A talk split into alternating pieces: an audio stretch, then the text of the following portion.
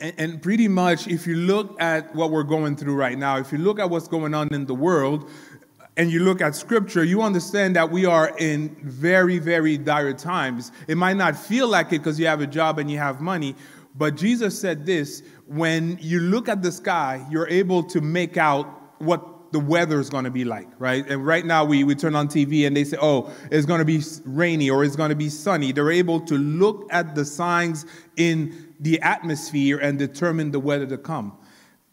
And Jesus said, you need to know the times that you're in so that you know what's coming. And when you look at what's happening right now, we're heading more and more towards the end of days. And so it's important that you attend this Bible study so we can unwrap what's going on right now versus what the Bible has said so that we're not caught flat footed when these things happen. Jesus says, I'm telling you these things so that when they happen, you know what to do. So it's a warning so that we know what to do when they happen. So Bible study on Wednesday night at 8 o'clock. You'll find the, link, the Zoom link. It's always the same. You'll find it on our Instagram, which is RBC Youth Ministry, and then the uh, RIA dot reach rya dot reach and you'll find the uh, the link for bible study important that you come father god we come before you god and we ask that you speak you speak to your people you speak we don't want to, to hear the words of a man, but we want to hear the words of God. In Jesus' name, amen.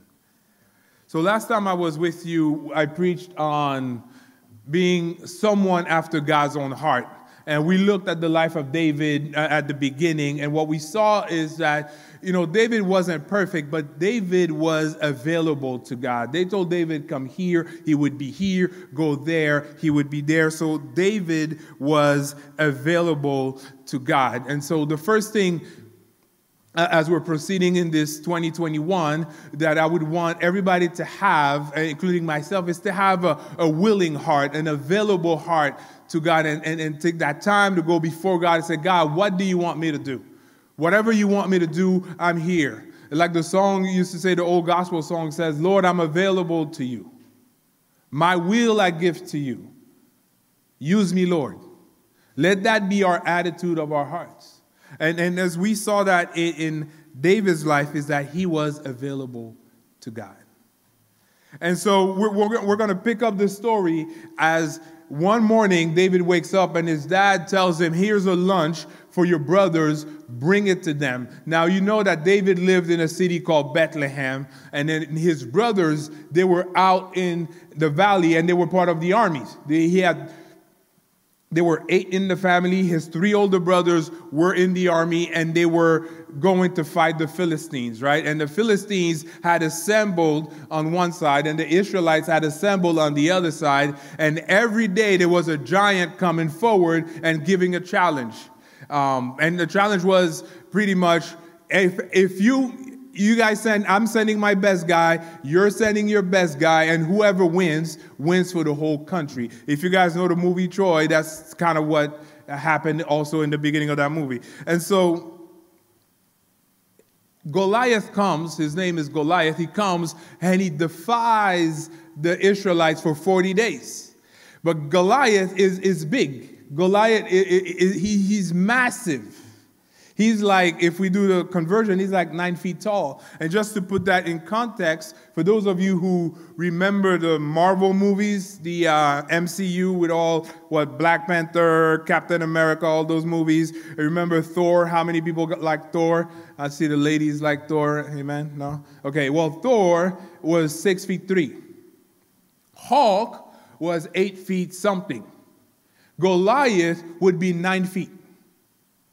So, so I'm six feet two. So now you add three feet up to that, and that's Goliath. And Goliath is massive, right? So when Goliath comes out and he challenges the soldiers of Israel, they're all afraid. The Bible says they're all terrified. Grown men, but they're terrified. Nobody wants to go fight for 40 days. And David, which is still a kid, probably 17 years old at that stage, arrives on the scene and he's kind of trying to gauge what's happening. And that's where we're going to pick up. So I'm going to ask you to open your Bibles with me in 1 Samuel 17, starting from verse 24. 1 Samuel 17, starting from verse 24. And it goes like this All the men of Israel, when they saw the man, Goliath, fled from him and were much afraid. And the men of Israel said, Have you seen this man who comes up? Surely he has come to, up to defy Israel. And the king will enrich the man who kills him with great riches, and will give him his daughter, and make his father's house free in Israel. And David said to the man who stood by him, What shall be done for the man who kills this Philistine and takes away the reproach from Israel? For who is this uncircumcised Philistine that he should defy the armies of the living God? And the people answered him in the same way So shall it be done to the man who kills him. Now, Eliab, his eldest brother, heard when he spoke to the man, and Eliab's anger was kindled against David, and he said, Why have you come down? And, and with whom have you left those few sheep in the wilderness? I know that your presumption and the, the evil of your heart, for you have come down to see the battle. And David said, What have I done now? Was it not but a word? And turned away from him and toward another and spoke in the same way. And the people answered him again as before, Eli, as before. And so we see that Eliab, he's mad, right? He's mad at his brother. But why is what did I do? Like, have you ever had, especially if you're young, you're doing something and you're not doing anything wrong and they get mad at you? And so, so Eliab, for some reason, he's mad at David. And at that point, all David is doing is asking questions. But what we see is that Eliab is, is projecting on, on David. Eliab is projecting on, on David because you see, verse 24 tells us what? All the men were afraid including Eliab. And David comes on the scene, and David is asking questions. But the one thing that you don't see in David, you don't see any fear. David is not afraid of anything. He, he, he's still gathering the information. But but but Eliab is projecting on David, and, and you kind of know, you know, like when you're the older brother, you don't want the younger brother to to to, especially like they're like eight. Eliab is number one, so that guy, that little kid, that little jet is number eight. Eliab doesn't want his little brother to upstage him. And so Eliab goes, and now he starts being demeaning against David. So, oh, with whom have you left those few sheep? You ever had to encounter somebody that try to diminish what you're doing? Try to, to, to, you did something good, but they try to always put it down? Eliab is trying to put down what David was doing. Now, who, with whom have you left those few sheep in the wilderness? And then he becomes disrespectful. Oh, I know the presumption of your heart. I know that you're proud. I know that, that, that you're evil in your heart. But once again, that's projection. Why is it projection? We saw in the previous chapter that when the prophet came and started to look for one of Jesse's sons to become king, he went to Eliab first, and God said, Not him. Because you look at the outside, but I look at the heart. So God knows what's in Eliab's heart, and God said to what is it, what's in his heart? Uh-uh, I don't want that to be my king. So in comparison of David's heart and Eliab's heart, God chose David's heart.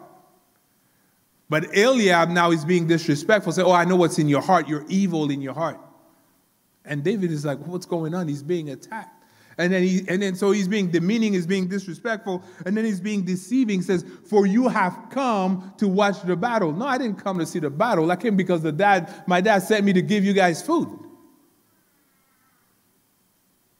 But I want to tell you, whenever you want to do something for God, whenever God has his hand on you, you're always going to have naysayers. You're always going to have people that are coming against you. And a lot of times, those are the people that are the closest to you because the enemy knows that the people that are the closest to you are the people with the most impact on you. And I want to tell you this morning, you don't need to waste your time talking to naysayers. You see what David said? David says, What have I done? Was it not but a word? And then it says, David moved on. Sometimes you just got to keep it moving. If you have a, a, something in your life, you have the hand of God in your life, you have a project that is big in your heart that you want to accomplish for God, and, and there's naysayers, just keep it moving. You don't have to be distracted. Don't let yourself be distracted by people trying to talk down your dream trying to talk time your destiny, try to talk time your, your, your what's in your heart. Sometimes you have a heart, and let's say you see you see all the kids in the hood, and you see they're not, and have a heart to go minister to them. And someone, oh no, no, don't waste your time. They're they're they're, they're pointless. No, they're not pointless. If God has put that on your heart, then you need to go for it. Don't be discouraged by the naysayers. And so David keeps it moving. And, and, and, David keeps it moving because David is available to God. And when you're available to God, when you're ready to serve God, God will take you to places unseen, to, to destination that you did not expect. When David woke up that morning, when he woke up that morning, for him, all he was going to do was bring lunch to his brothers. But what ended up happening, because we all know how the story ends, he did not expect to be thrusted in the middle of a, of a national drama of historic proportion. Till today, we talk about what? David and Goliath. When you have a lesser team facing a bigger team in sports, it's, oh, it's David versus Goliath. When you have a political opponent, guess a bigger political, David versus Goliath, it becomes historic and became worldwide. But that morning, that 17 year old kid did not know what was going to happen, but he was available to God. And when you're available to God, now there's only one question left is are you bold and courageous enough to follow God all the way through? Are you bold and courageous? And that's what I want to talk to you this morning is about being bold and courageous. You see, if we go, we, we pick it up at verse 31. It says, When the words that David spoke were heard, they repeated them before Saul, and he sent for him. And David said to Saul, Let no man's heart fail because of him. Your servant will go and fight with this Philistine. Now, this, this is boldness. So, you know, it's one thing when you talk with your homies, right? When you talk smack and, oh, yeah, yeah, and I could do. It's another thing when they take you, they bring you in front of the king, and, and the king says, okay, I've, I heard that you've been talking. What have you been saying? And now is the time for David to shine or David to go hide. You ever been put in a position and then they say, oh, well, well, you, and then you're like, oh, oh no, no, no. I, I, I, was just, no, I was just mentioning. No, I was just talking. No, me, no, me, no, no, no. And you walk away. But David says, you know what? Let no, imagine, you have to put that in your head. You have to picture this. This is a 17 year old man, and then the whole army is there of grown men, 40 year old men, 35 year old men, 25, trained in battle from child, childhood, and David comes with his bread, and he and, and he's not a trained soldier, but he says, he says, let no man heart fail because of this Philistine. I'll fight him. I mean, you're five feet two. Like those Hebrew guys, they weren't tall. They weren't, they weren't six feet tall. So you're five feet two and you're gonna fight a nine foot tall soldier. And, and but, but that's boldness. That's boldness. But but in the case of David, it's boldness, but it's boldness with experience. It's boldness with experience. See, you might not have the credentials of this world, right? You might not have the diplomas of this world, but that doesn't mean that you don't have the training that comes from God. That doesn't mean that God hasn't been working with you. And here's what, what, what, what happens next, right? He says, And Saul said to David, you're not able to go against this Philistines to fight with him, for you are but a youth, and he has been a man of war from his youth. So, in other words, it's like you can't win. Like, like you're a kid, and since he was your age, he's been training to fight. Since his youth, he's been training to fight. He's big, you're small. He's trained, you're not. He's a warrior, but you're a child. But here's what David said. Your servant used to keep the sheep for his father, and where and when there came a lion and or a bear and and took a lamb from the flock, I went after him and struck him and delivered it out of his mouth. And he arose against me. I caught him by his beard and struck him down and killed him. Your servant has struck down both lions and bears, and this uncircumcised Philistine shall be like one of them, for he has defied the armies of the living God. So David was bold, but he wasn't not bold out of nowhere. He wasn't not, not, he had experience with God in private. He had a relationship with God with private. He saw the deliverance of God in private. What I'm telling you this morning, I'm not telling you to be just be bold and, and, and, and stupid, so forgive my word. Oh, I'm gonna be bold, I'm not gonna wear a mask. No, that doesn't make you bold and courageous. That just makes you bold and contagious. You have to have some common sense, right? And David had an experience with God I'm sure when David was watching the flock and a lion came, he probably asked himself, Why is the lion coming? And, and, and the funny thing is, when you look at the text, it says, he starts to recount the, the, the, the, the, the story, and he says, When a lion came, I, I, I would, you know, strike and, and take the sheep, and if it and then there's so it goes with variables if this then that. And, and, what you realize is that it's not that david fought one lion and one bear. Is that david fought lions and bears. Now we understand a lion that's a, that's a majestic animal. Lions can stand seven like when they stand up they can six seven feet tall. A lion can weigh 500 pounds. A lion if a horse is running with one boom the lion can tear, tear down the horse.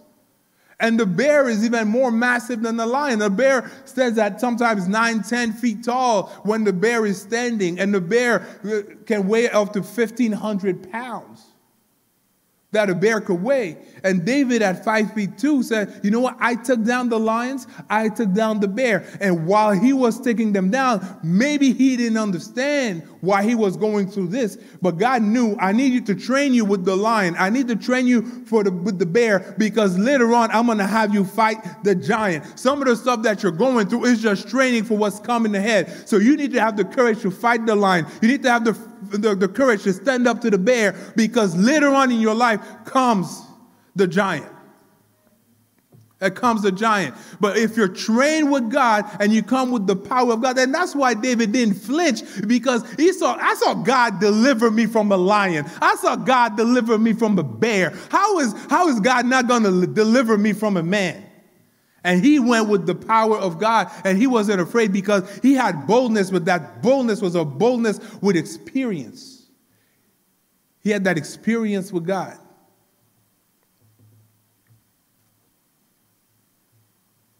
And so that's why you, you have to understand when you're going through a test, when you're going through a test, it's not just only, you know, we hear, uh, you know, your test is your testimony. But your test is not only your testimony, it's also your attestation that God is with you. It's also a seal that God is, with you when you go through the, the shadow, the valley of shadow of death, and you're going through the, and you're going through the grinder, and it's hard. But it's also a testimony and, and, and a seal that God is with you. Jesus says, "You will have tribulation in this world, but fear not, because I have overcome the world." He says, "I am with you until the end of ages." So when you're going through those hard times, understand that God is with you. God is with you. And that's what David understood with the lion, with the bear, is that God was with him. And then Saul says one of the most desperate phrases of the Bible. One of the, the, the, the weakest, not the weakest, but one of the most desperate. He said to David, Go and may the Lord be with you. Now, you put yourself in Saul's shoes. He's the king, and all the whole army, nobody want to go. The only volunteer he could find is a kid, and the kid says he'll go. But it's been 40 days. If it was day two, he probably would have told David, sit down. If it was day 10, he would have told, but it's day 40. Now, I mean, we've been there for more than a month. And, and sometimes God can create desperate situations just to put you in position.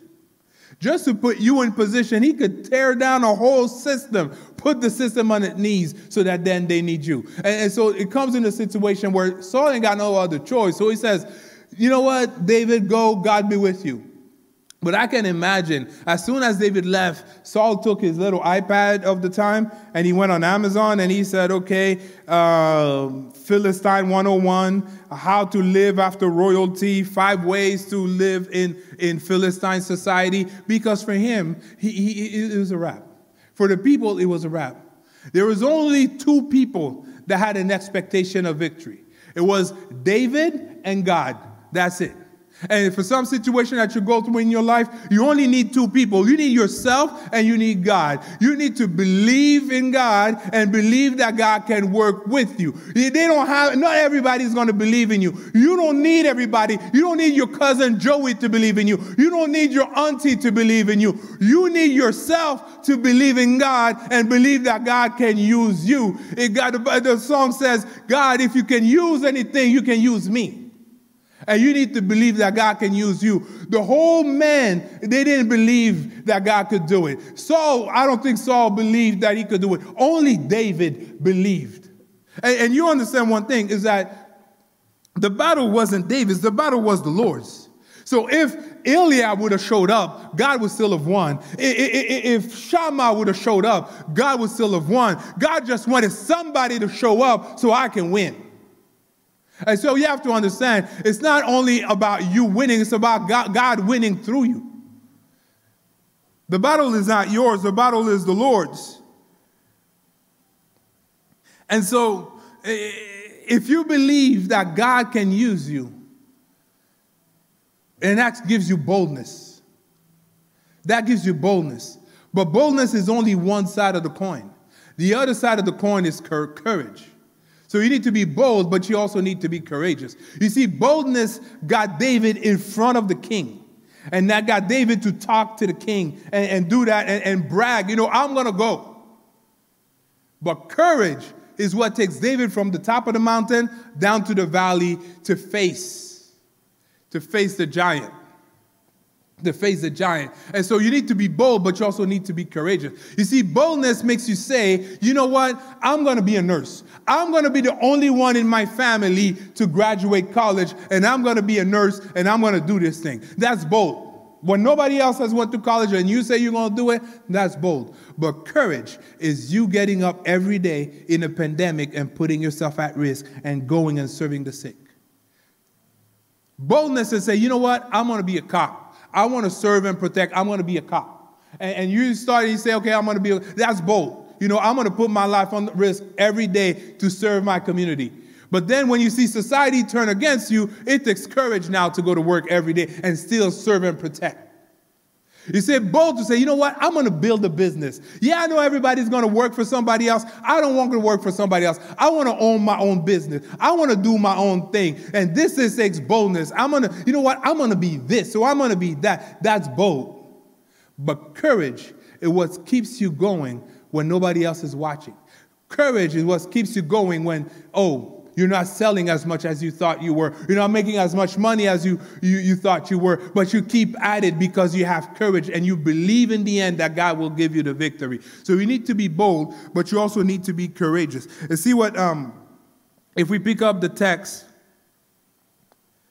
we'll see that David, we want to go to verse 48. And it says, When the Philistine arose, and came and drew near to meet David. It says David ran quickly toward the battle line to meet the Philistine. David ran quickly. And sometimes our problem is not that we don't want to do it. We want to do it, but we don't want to do it now. We, we know what we should do, but how many times you have a conviction from God of what you're supposed to do, but then you take a step back. Or say, well, yeah, yeah, but not now. Well, yeah, but we go around. And, and, and, and, and But you see, David says, you know what? I'm going to go. Not only am I going to go, the giant is coming before me. I'm running towards him. I'm running towards him. And David is running quickly towards the problem. And, and sometimes the big problem that we have is that we don't want to act quickly. But David, by acting quickly, in a lot of sense, he's what we call a type of Christ. He's an image of Jesus. You see, um, David, when David arrived on the scene, the, the people were at a standstill because they were kept captive by a giant right? They were kept captive by a giant, and everybody was afraid, and nobody could do nothing.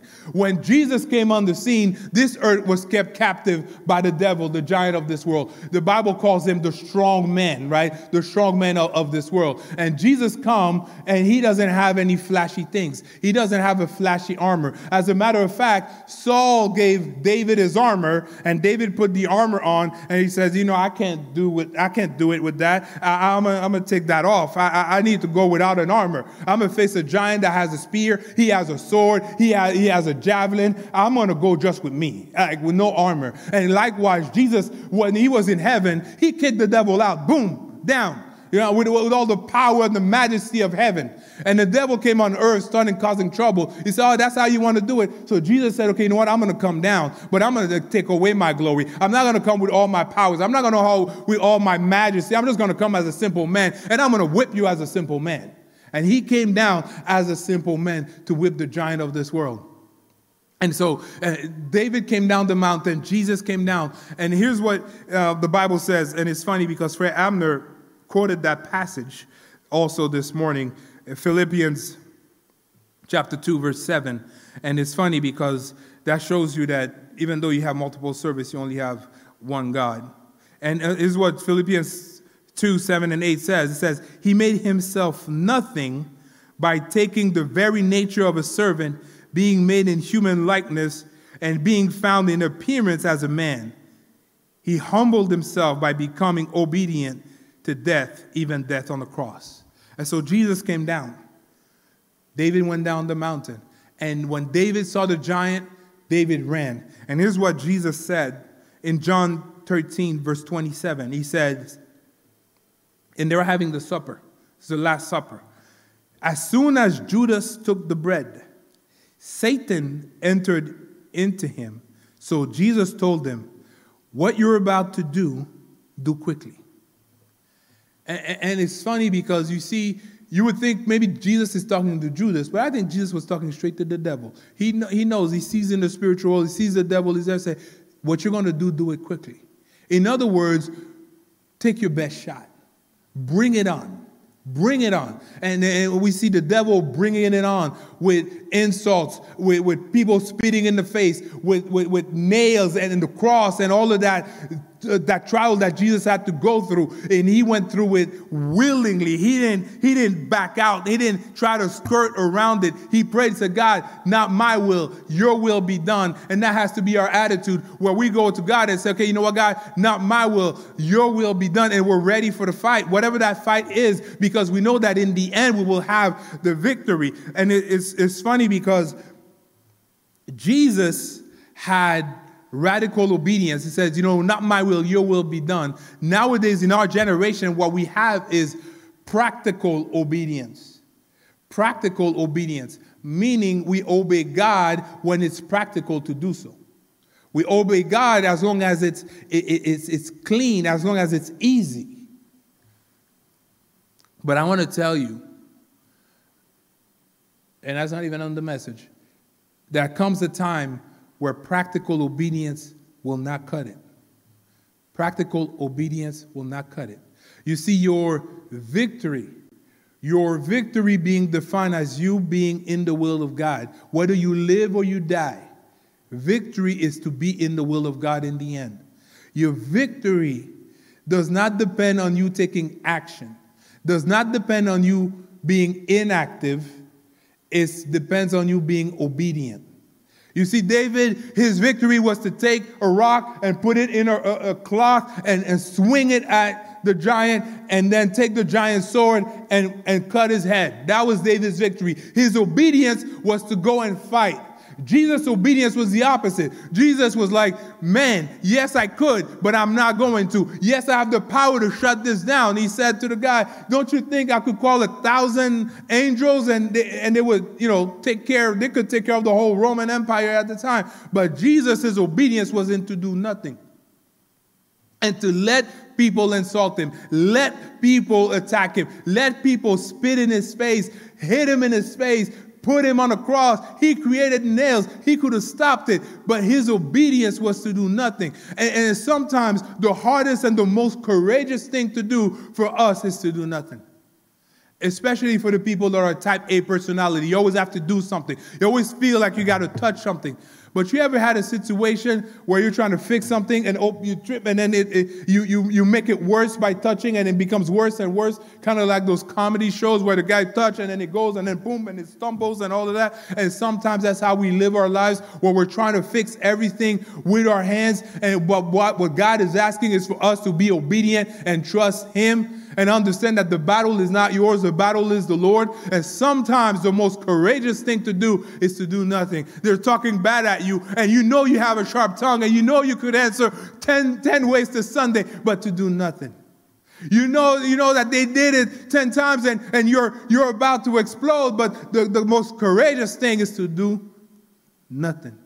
You know things are not going right and, and you feel like you would, but God is saying, do nothing.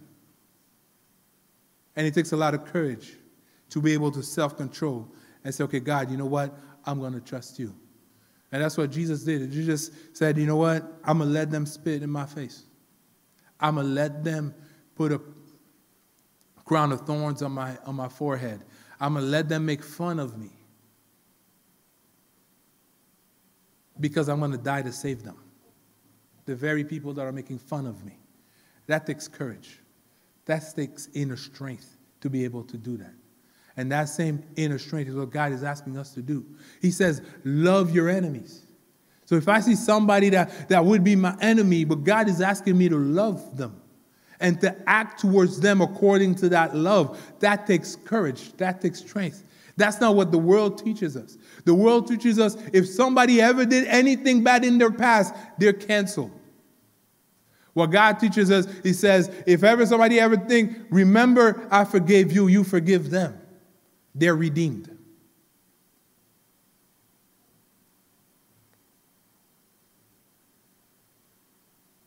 So what God is asking for, uh, from us is not to have practical obedience, it's to have radical obedience and to obey no matter what. And it's funny because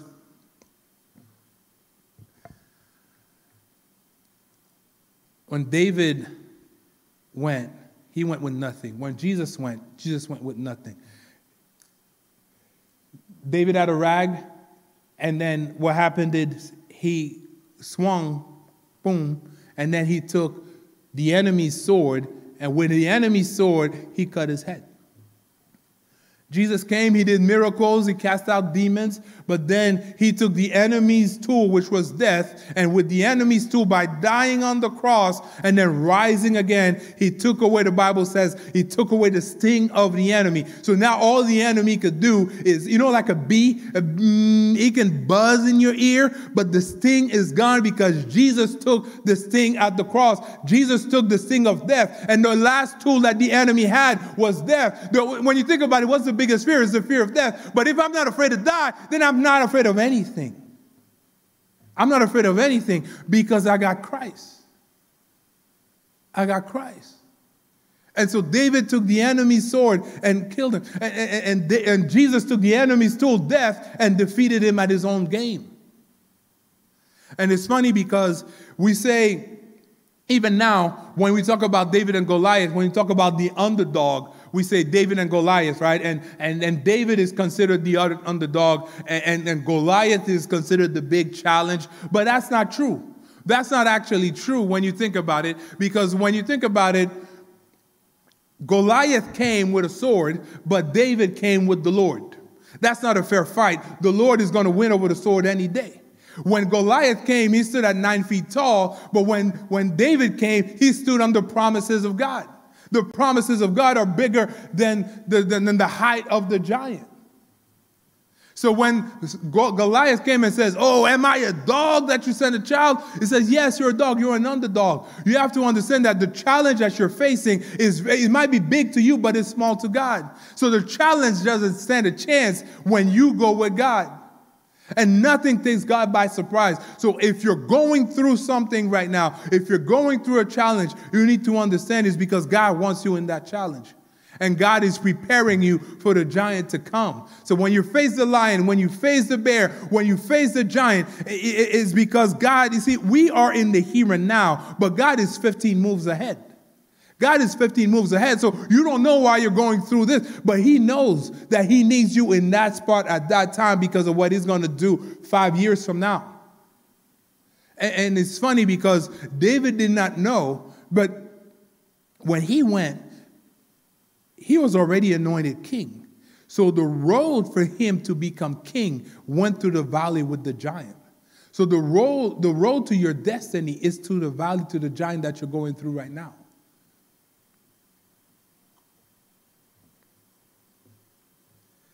It was a story that um, we saw, um, and we spoke about it in Bible study, but it's, um, it's a documentary it's a documentary of a guy named Mulli, and they did it in 2017. It was at the movies. We saw it. It's a great story, and, and it's the story of of an African man, right? And he's he's um, born in Kenya, and one day, imagine this: one day he wakes up at six years old. His family is gone. So he's in a family, father, mother, siblings, and one day he gets up, they're gone. They're gone, they're just gone. And for out of the blue, his family got up and left, and they left him. They left him behind.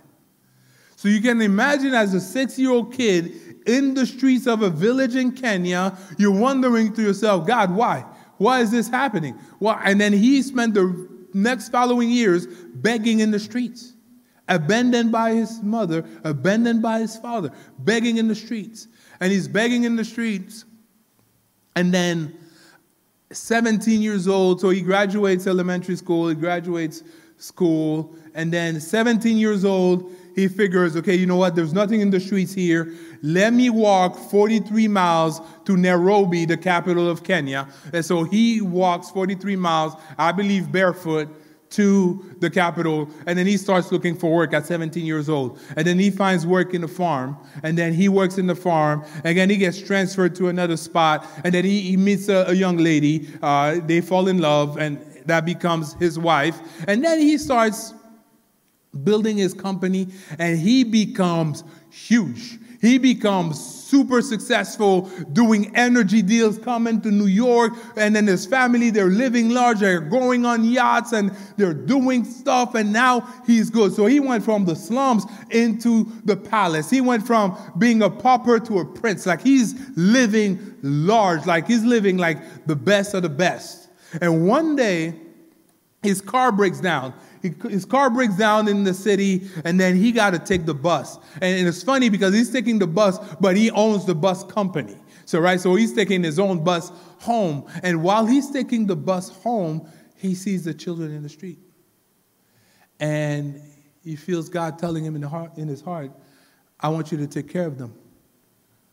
All right, I'm going to donate money. Right? Say, no, no, no. I need you to take care of them. I need you to take them in. He's like, what?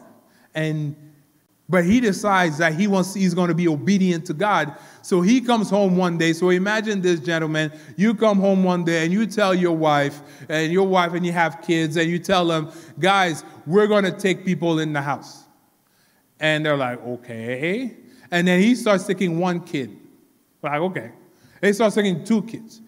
Three kids. And then they're like, okay, he's having a midlife crisis, right? He, he is going to go. But he doesn't stop. He doesn't stop and he sells his company. Well, you're selling the company? Yeah, this company is gone. And all I'm doing is taking, and he takes care of kids. And then he brings them in by the hundreds. And now they come in by the hundreds. And now he's taking, and now the family, they're freaking out. But eventually they got to get to it with the program. And so they get to the program and they start working with the kids. And, and there was a drought at the, at the time. And they said, okay, how can we fix the drought? And they, they find, figure out an irrigation system. And then that creates, um, evaporation and then the clouds come and then they change even their own climate and it becomes this big thing. So much that so when, when the kids grew up some of them even made it to represent kenya at the olympics. And it became this big thing and this big ministry. So, so, so when he came to his, his wife, that took a lot of boldness to say, hey, I'm going to take in the kids. But then it took a lot of courage to year after year take care of kids that are not your own and then groom them so that they become good citizens of the country. And the impact of that ministry cannot be overstated. And that took to, for him to be bold and to be courageous. But I believe the only way that works for him is because he was abandoned as a six year old. And he, later on in life, remembered what it was to be abandoned as a six year old. And the challenge that you're going through, the situation maybe that you're going through, you don't know if it's not God setting you up so that you can minister to somebody else in the future. You don't know if it's not God giving you the training that you do so that you can represent His glory in the future. But what God is asking of us this morning is for us to be bold enough and courageous enough to trust Him, to trust Him and to walk faithfully in His ways. And that's what we see in David, and that's what we see in Jesus. And so, as we close our eyes, I'm going to leave you with the words as you're going through what you're going through, and I'm going through what I'm going through. I'm going to leave you with the words of man of God that we know, Fred Hammond. He says, No weapon formed against me shall prosper. It won't work. Because God will do whatever He says He will do. He is not a man that He should lie.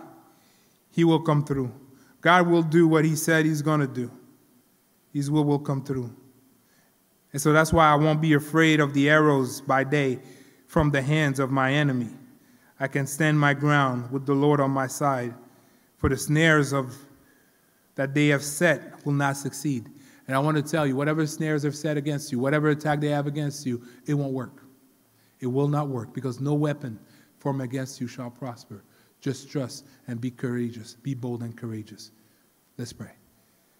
Father God, we praise your name because you're faithful and true. And God, we just want to trust you. We want to trust that you are with us as we go through the valley and we face the giant. We know that the battle is not ours, the battle, the battle is the Lord's, and we want to trust you. And as we, we throw our rocks, God, we, we trust that you make them reach their destination. We trust that you, you will bring that enemy and that giant and put him to his knees. And that whatever weapon that they, have, that they have formed against us, whatever weapons that they have formed against your church, it will not work. But God, we pray and we ask that you give us the boldness and you give us the courage to stand firm and to be your representative and to be your light in this world. And I pray for my brother and I pray for my sister that you give them courage in their hearts to keep pushing and to keep fighting until you give them the victory because the battle is not theirs. The battle is yours. And we come before you not because we're worthy, but in the mighty name of Jesus Christ. Amen.